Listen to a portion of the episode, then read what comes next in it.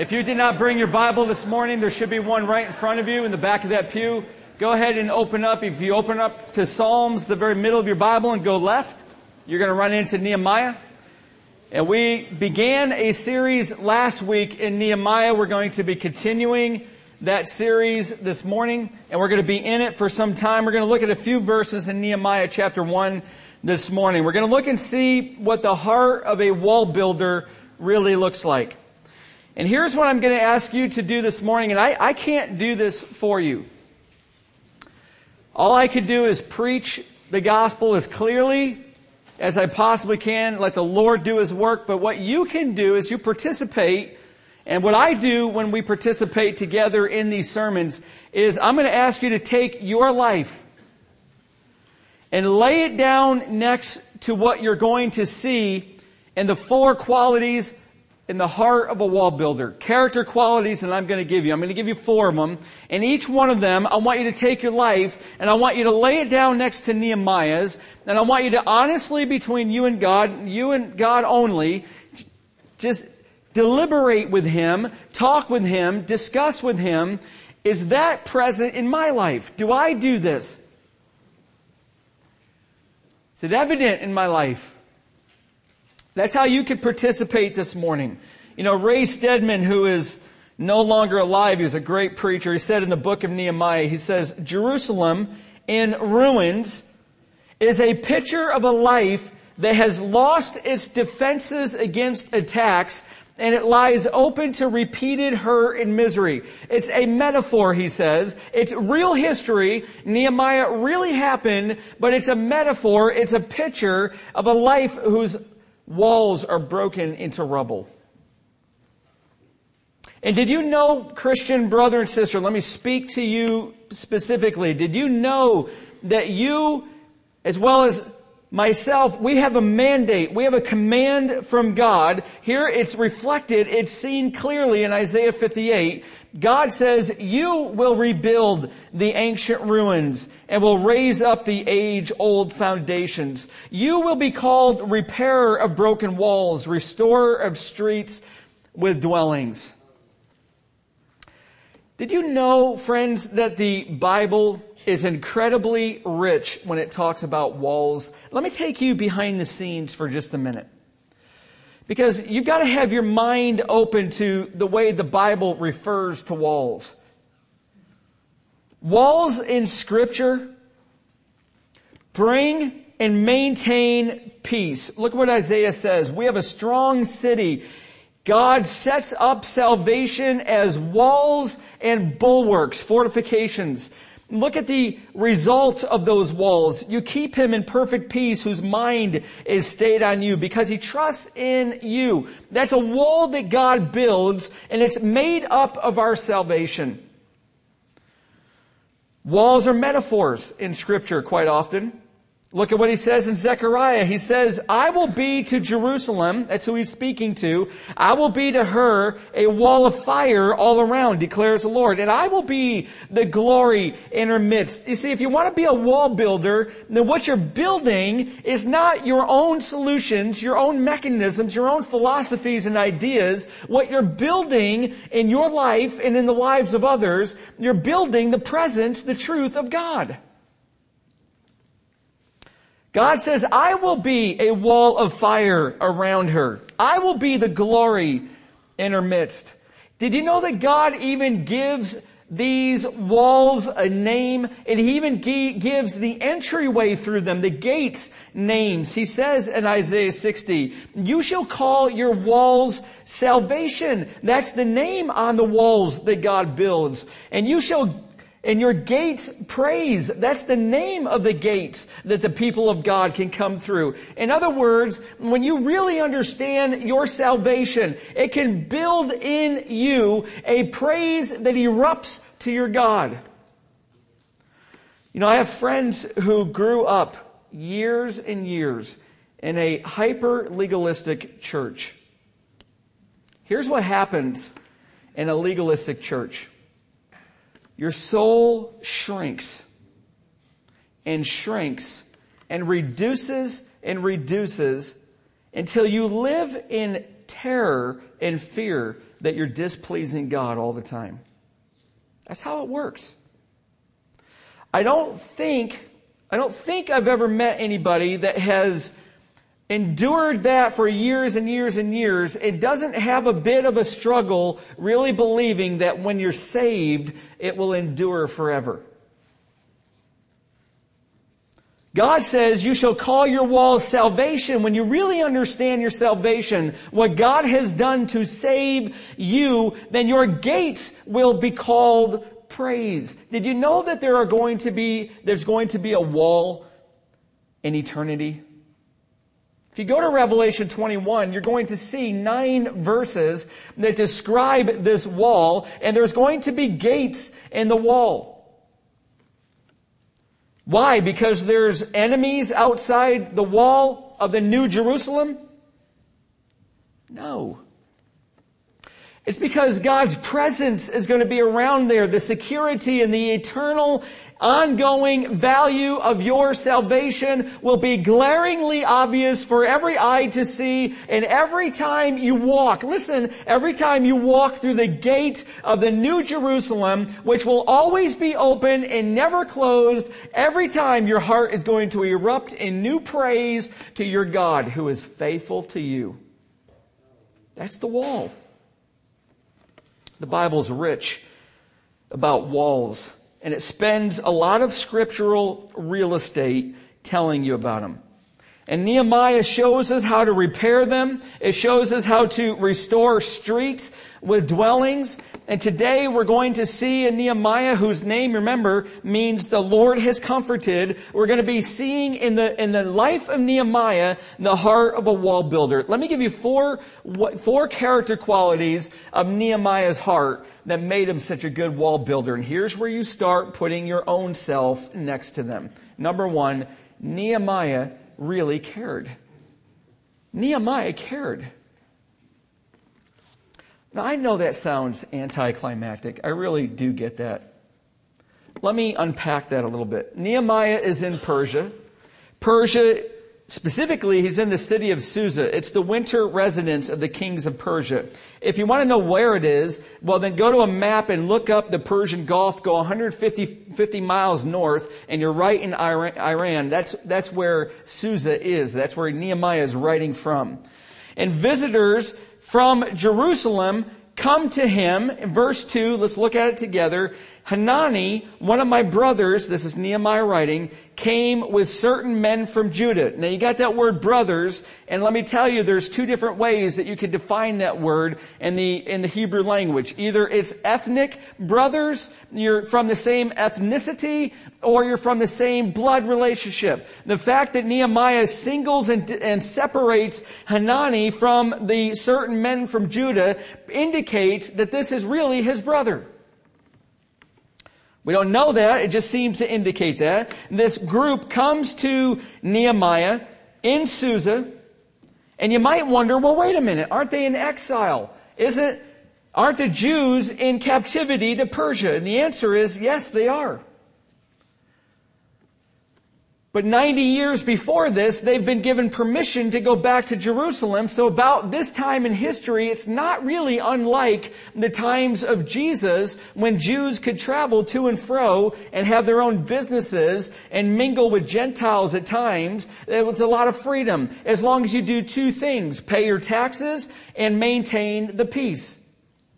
If you're maintaining the peace and paying your taxes, then you could travel. And so this group travels to Nehemiah and look at the second part of verse 2. Nehemiah, notice what he does. I asked them concerning the Jews who escaped, who had survived the exile, and concerning Jerusalem. In other words, this is a little bit of a complicated way of saying Isaiah, or Nehemiah said, how are you doing? That's really what he's doing. How are you doing? How are God's people doing? How is Jerusalem doing? And it strikes me that he would even ask, and here's why it strikes me. You know, I have a gym membership. Somebody this morning accused me that maybe I ought to try to use it. And the fact that he's actually leading worship playing the acoustic guitar, I won't mention his name. I take great slight at that. I have a gym membership really for three reasons. One, it's a great way to de stress. Number two, trying to get in shape. But number three, here's a big one I'm surrounded by Christians. I mean, I love y'all, but it's, I want to be around unbelievers too. This is my way to get into the midst of a lot of people that don't believe about Jesus Christ. And here's what I do at the gym. Some people think it's a little odd. I like to meet people. I love to meet people. I go up to almost only men. I will go up to men and I will introduce myself. I'll ask what their name is. And then I'll ask them this question. What do you do for a living? Do you realize in the years and years I've been a member at this gym, I don't, I don't think that I ever recall anybody I've ever asked what they do for a living turning around and asking me what I do. Not once. I'm not bothered by that because when people find out I'm a pastor, all of a sudden they change. I like being around real people. Authenticity is huge for me. Don't change because I'm a pastor. Just be who you are. And let me tell you why you're going to go to hell. No, I didn't say that. I never, just kidding. I know it's not even funny. That's the most inappropriate thing you've heard. Dirk Friend's not even laughing. Listen, when you ask, now here, here's my point. When you ask how somebody's doing, it obligates you to their answer. You might think that people don't really ever ask about you or ask you how you're doing because they don't care. That's, I don't think that's the reason. I think people don't ask how you're doing because they don't want to have to care. Not every one way conversation that you have with someone one way is because they don't like you. I think more often it's because to the degree that you know somebody and their situation, you're obligated to act. You're obligated to do something. Haven't you, now listen, I'm going to put you to the test, and I think we're all going to fail. Haven't you ever not answered your phone when the caller ID tells you this is going to be a 60 minute difficult conversation? We like to avoid. Don't you ever have an instance in your life when you've been walking down the hallway of a crowded school or a crowded office complex and you see somebody coming towards you that you do not want to have to talk to, so you change direction? Haven't you ever been watching on TV one of those horrible, bone crushing commercials of emaciated children in a third world country and you change the channel because it puts too much guilt in your life? we like to avoid. And when you don't ask people how they're doing, a lot of times it's because we know that if we ask and they tell us they're not doing very well, we'll feel terrible if we don't do something about it. This is straight out of Scripture. Jeremiah 15. Who will have pity on you, Jerusalem? Who will grieve for you? Who will turn aside to ask about your welfare? What God is saying, Jerusalem, you're in ruins. And listen, no, none of these countries are going to ask how you're doing because they don't want to have to do anything about it. God's wall builders ask. And they're ready and they're prepared to obligate themselves to the degree that God tells them to do so.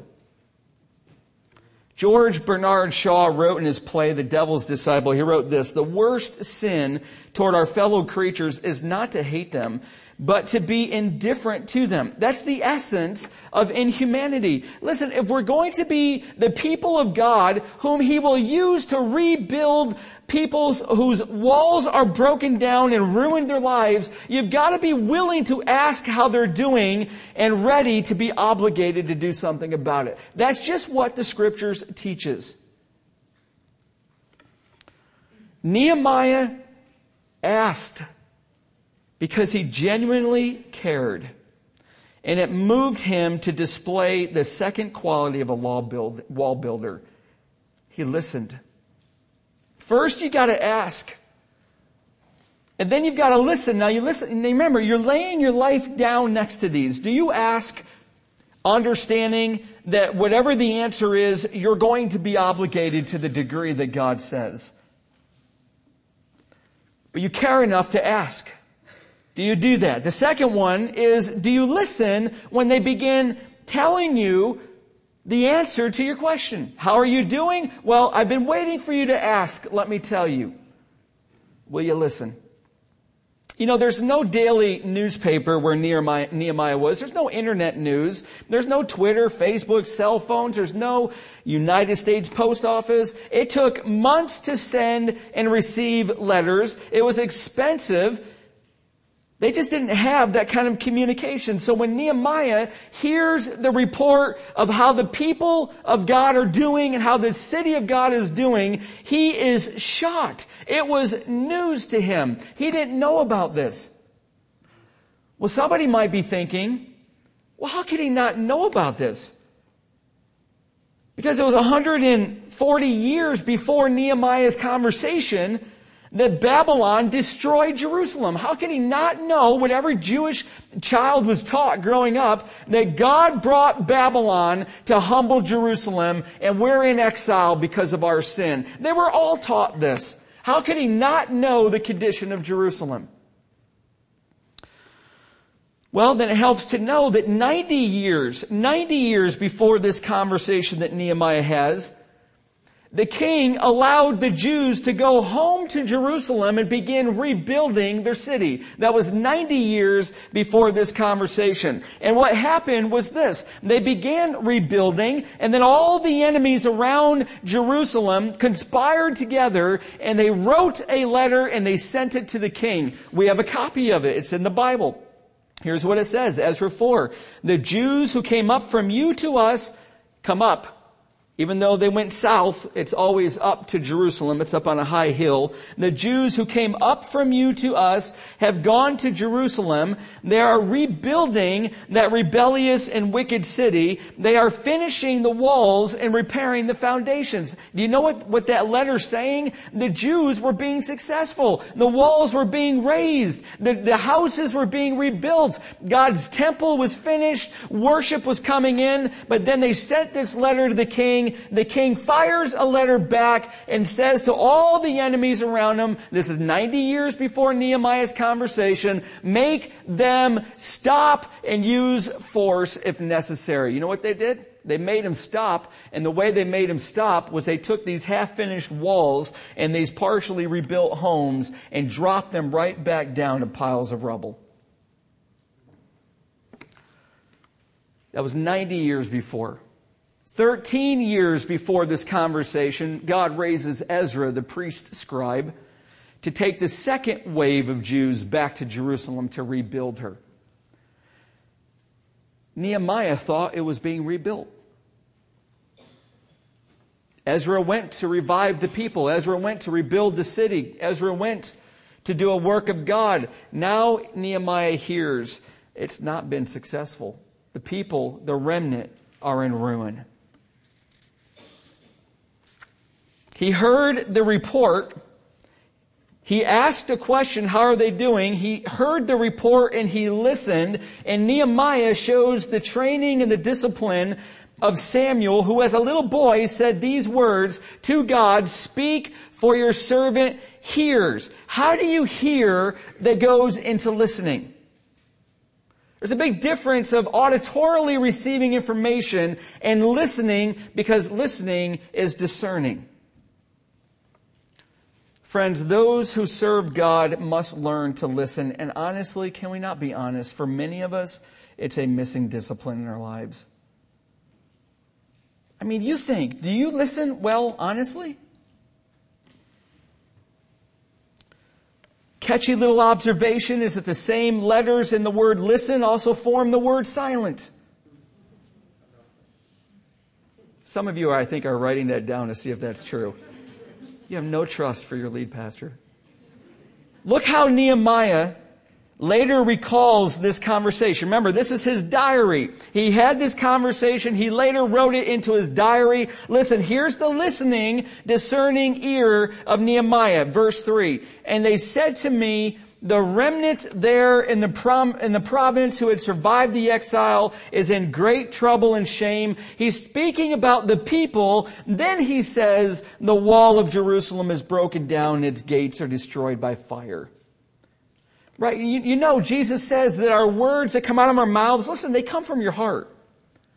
They don't come from your imagination. They don't come from anybody else. They come straight out of the repository of your heart. Bad words come from bad things stored up in your heart. Good words come from good things stored up in your heart. Those, that's what Jesus says. So what Nehemiah is writing is coming from his heart, his heart, and look at what first dominates his concern. It's the people. It's the remnant. It's not the walls. Now listen, if you're logical, which a lot of us are, logically driven, rationally minded, and you heard this report, I can tell you what you would have written in your diary more, most likely. The walls are in ruin and rubble, and the people are struggling.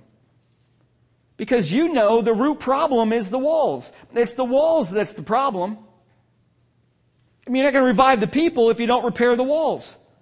It's the walls that bring peace. It's the gates that bring praise. You got to restore the walls. You got to restore the, the gates. And so a rationally, logically driven person is going to be hearing these words and their mind's to go to the walls and then the people. That's not the heart of a wall builder. And that's not listening because God's heart always goes to the people first and the situation second. You know, when I was in college, undergraduate work, I was going through a very, very difficult time. I approached one of my psychology professors. This is an author, speaker, extraordinarily intelligent man. I, I approached him for help. By the way, here's some good advice. When you need counseling, don't go to a psych professor. A psych degree does not a counselor make. Often simply because they deal and they think with theories and diagnoses. They don't think and listen with their heart. Well, he gave me three to four minutes. He says, Well, I can talk to you. I'm on my way to my next class.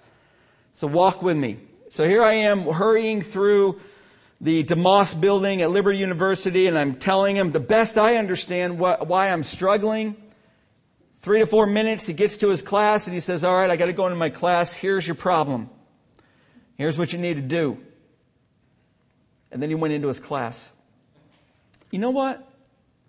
What he told, to, what he told me was the problem, and what he told me to do, I later realized was right. But he left me feeling utterly rejected in that he didn't care. See, if you get to the solution before you get to the person, then you're not a wall builder because wall builders emulate Jesus our Savior, who whenever anybody who is suffering came into his sight, his heart was moved to compassion and then he went and did something about it. Your heart's got to move before your hands and your feet. Listening discerns what's really in ruin. God raises up wall builders whose love and concern for people is their first priority.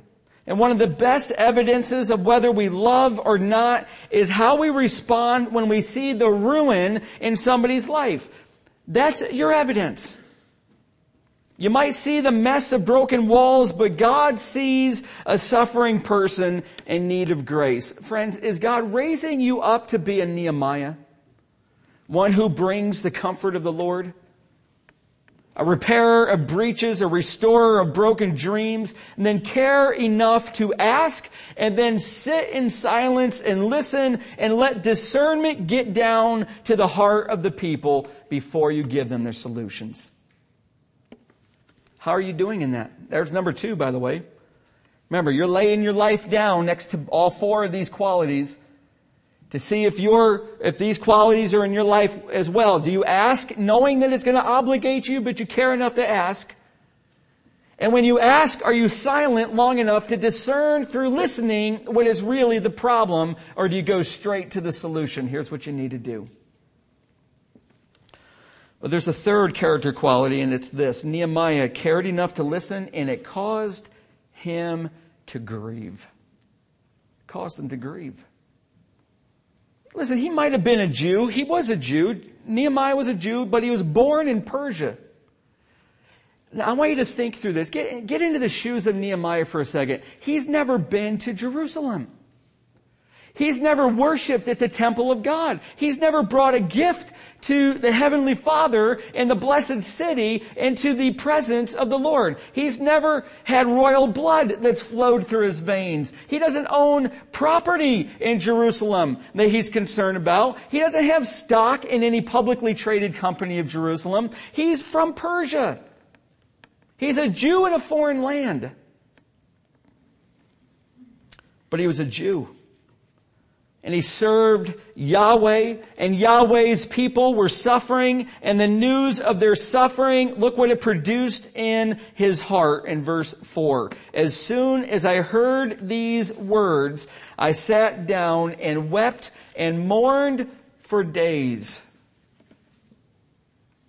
You know, it's been kind of trendy in the last 10 years of the church movement to ask this question if your church suddenly blinked out of existence, would your community weep? That's a, that's a question that's been asked hundreds and hundreds and thousands of times around the country. I think the better question is to turn that and reverse it. It might be more biblically accurate to ask Does your church weep for your community? Let me nail it a little closer to our own hearts. Does your, your heart grieve over those whose lives are in ruin all around you? Do you weep for those whose walls are broken down? Listen, do you know, friends, you might, but do you know that many divorced people, when they come into this church, they feel like everyone is judging them? Are you aware of that? Do you know that parents whose kids have walked away from Christ, do you know that they feel like failures? And that they live almost constantly in regret. I wish we would have done that, or I wish we didn't do that. Maybe it's our fault. Do you know that's what dominates their thinking? Do you know that the woman who is married to that alcoholic floats back and forth between humiliation and livid rage at her husband seamlessly, many times a day? Do you know the men who lose their jobs, they struggle to even come out in public, coming to church, and the humiliation of losing your job is almost too much. Some it shuts into a private life for months.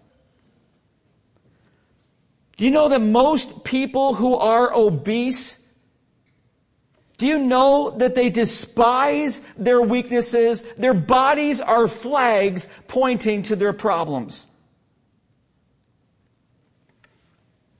Do you know that many in the church, all around us, in this church, Cornerstone, are addicted to all sorts of vices? And I've not met one single addict who really likes the addiction. Everyone I know, everyone I've counseled hates it. They loathe it. They just don't know how to stop it. That's the condition of broken walls. They're all around us, and when you see them, what does your heart do? I remember I will not I don't cry very often. In fact, I think it was Matthew who asked me about six months ago, Dad, have you ever cried? I'm not Spock, punk. I have feelings. I don't cry very often. But I will never forget maybe 10 years ago upstairs with a group of people in prayer. Because we had a lady that I'd been counseling for a long time who was an alcoholic and could not stop drinking. It was literally destroying her life and her family's. And we were praying, and I will not forget how broken my heart became. I just began weeping. That is so rare for me. I just began crying for her. That's what your heart does when you're a wall builder. When God shows you the ruins in somebody's life, your heart lurches toward them in grief. The remnant, verse 3, there in the province, this is Nehemiah writing, who had survived the exiles in great trouble and shame. The wall of Jerusalem is broken down. Its gates are destroyed by fire. You know what that word trouble means? It means evil. But you've got to put the intensifier that Nehemiah does, the word great. Now you know they're suffering in great evil. They're experiencing intense evil. And you know what happens when you experience intense evil against you for long enough? Look what he says. It produces shame. Now, that in itself is really kind of interesting, but maybe not gripping enough. Look at what he says. Look with me. Look at the preposition. It's not that they were experiencing brief but difficult times. Look at it. They were in Look what it says. They were in great trouble and shame, meaning they were inside of it. They were enveloped by it. They were trapped in it. Do you know anybody that is trapped in great trouble and shame? Great evil, the destructive power of sin, both theirs and other people's, had trapped them and left them in a state of shame. You know what shame is, right? Shame if I could take you in a, a brief deep dive of the word, shame is a perverse lie that you are hopelessly defective, unwanted, and nothing will ever change. That's the lie of shame. God will never produce shame into the heart of his children. It comes from other people. And our own sinful hearts, friends, are the fertile soil for these lies to take root. Haven't you ever been told, or don't you know anybody that's been told by a parent that they're worthless? They're a liar and a failure. You ever had a demeaning boss who delights in telling you how poorly your work is compared to so and so? You ever had a teacher who tells you that you're never going to amount to anything in life? You ever had a coach who thinks he's motivating you when he mocks you in front of everybody? You ever seen magazine photos and say to yourself, I am just ugly? All of that, all of that comes in from outside of you into fertile hearts who are ready to receive it and propagate the plants of shame. And the Holy Spirit, friend, you should be happy for this. The Holy Spirit produces guilt in us. Guilt is, is mercy. Guilt is God saying what you're doing and where you're heading. It's wrong.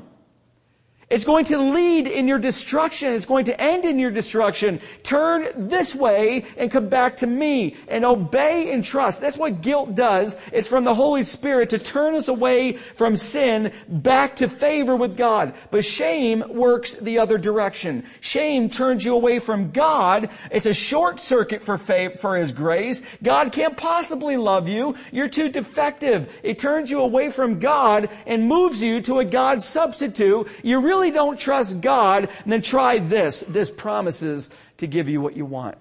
Is that not precisely what Satan did to Eve?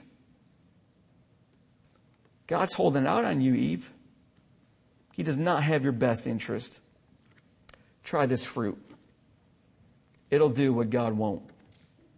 That's the way shame works.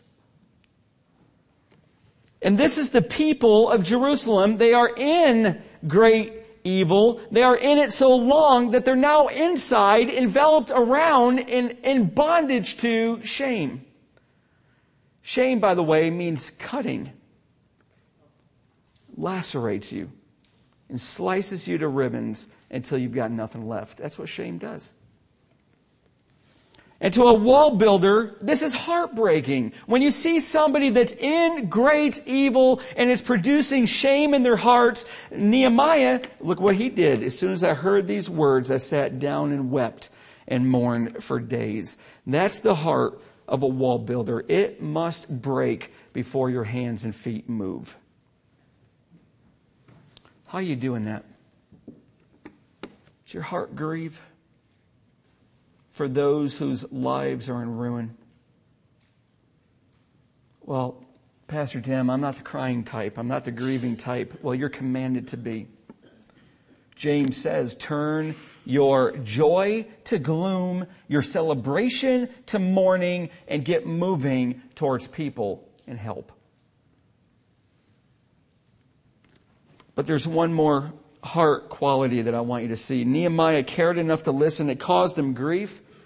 And it moved him to act. Verse 4. As soon as I heard these words, I sat down and wept and mourned for days, and I continued fasting and praying before the God of heaven. Here's Nehemiah. He heard the report of the people. He heard the report of the city of God. His heart broke, and here's what he did in movement. He took it to God in prayer.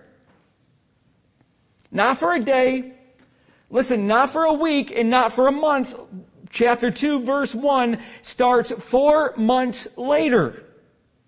For four months, Elijah spent regular time fasting, praying before the God of heaven. That phrase is important. It's called coram deo in the Latin, before the face of God. It means that God sees everything in your life. God cares about everything that happens. When we pray, we're bringing things before His face. We're bringing things to His attention, and we're bringing His attention to things. We're the mediators. We're the priests. We're the bridge builders. We connect God to hurting people and hurting people to God. That's what you are, believer, if you're a Christian. You're a priest. And that's what priests do. And Nehemiah is going before God to bring the Jews to God, and he's about to bring God to the Jews. That's what a wall builder does. And they stay in prayer until God makes the plan clear. Last night after church, I had a lady come up to me and tell me, Pastor Tim, I I've got a good friend whose walls are broken down. She's going through a divorce. And I've come around her. And I meet with her. I talk to her a lot during the week. I pray for her constantly. But now, Tim, now she's the anger that she has for her husband. Now it's all coming on to me. What did I do wrong? And I said, Did you ask how she's doing? Yes.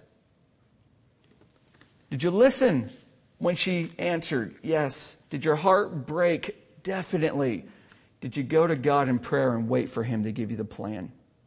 Wait for Him to put the boundary of how much you help? She says, No. That's your problem. This is what we tend to do. We, our hearts break. We want to go rescue. We want to go, we want to go help. And we go, we, we begin to shoot and aim later. And God's wall builders always aim before they shoot. They always wait for God to tell them what to do before they begin to do. And wall builders don't ever pray, God, would you find somebody to go help? They're always praying, is it me, God, that you're raising up to help? And if it is, tell me what to do, and I will do it. That's a wall builder. Nehemiah knew it would not be, listen, would not be written into God's word for 500 years until the book of James came into existence. He knew, he practiced. So whoever knows the right thing to do and fails to do it, for him it is sin. This is what governed Nehemiah's motivation. And he acted not first to develop a plan. He went to his knees because rarely, rarely, Will God make it immediately clear to his servants exactly what he wants them to do? It usually takes time. Why? Because, because God wants you to prove that you're going to, by faith, wait. You throw your plan together in two minutes, it'll fall apart in three. You wait and let God tell you what to do, and it will endure with his blessing. Abraham Lincoln knew this. He said, I've been driven to my knees by the overwhelming conviction that I had nowhere else to go. My own wisdom and that of those around me seemed insufficient for the day. Haven't you ever been right there?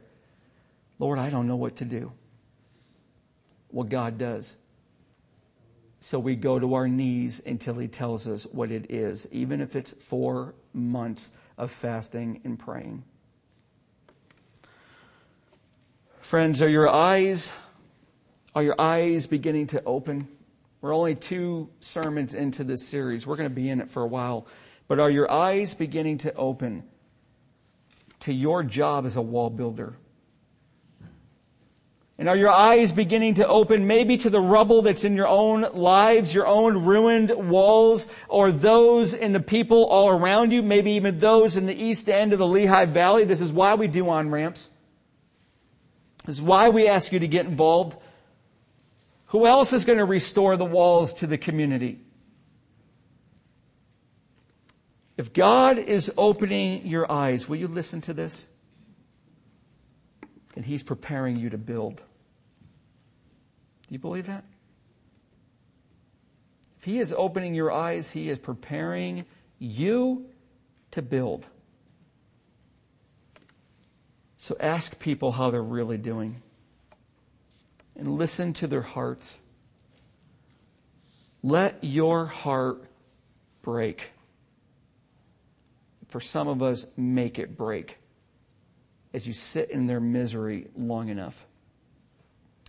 Then take that to God and say, God, what do you want me to do? I will do it. And wait for Him to answer. Those are the four qualities that we see in Nehemiah, who was a master wall builder.